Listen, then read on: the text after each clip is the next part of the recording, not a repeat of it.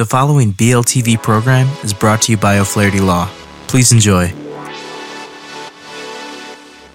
Welcome to Learn About Law. My name is Kevin O'Flaherty from O'Flaherty Law. I hope you find this video and podcast helpful. If you need some help, please feel free to call us at 515 207 2006. We offer free consultations in many areas of law, and we have several geographic locations for your convenience. We serve all of Iowa. We're also happy to meet with you and provide most legal services virtually without requiring you to leave your home. Enjoy the video. Hi everyone, this is Matt with Learn About Law. In today's video, we're going to talk about adverse possession in Iowa.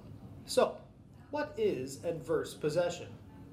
While the concept of a trespasser gaining ownership of another's property may sound strange, Iowa and many other states allow this practice to continue.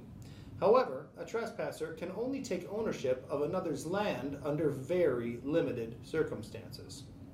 For someone to claim they have title to property by adverse possession, 10 years must pass from the date of the original possession.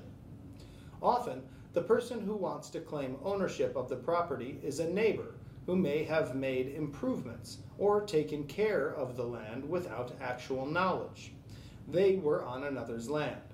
For instance, if a landowner builds a fence a few feet into a neighbor's property, if enough time passes, the fence builder may assert a claim to that additional property under the doctrine of adverse possession.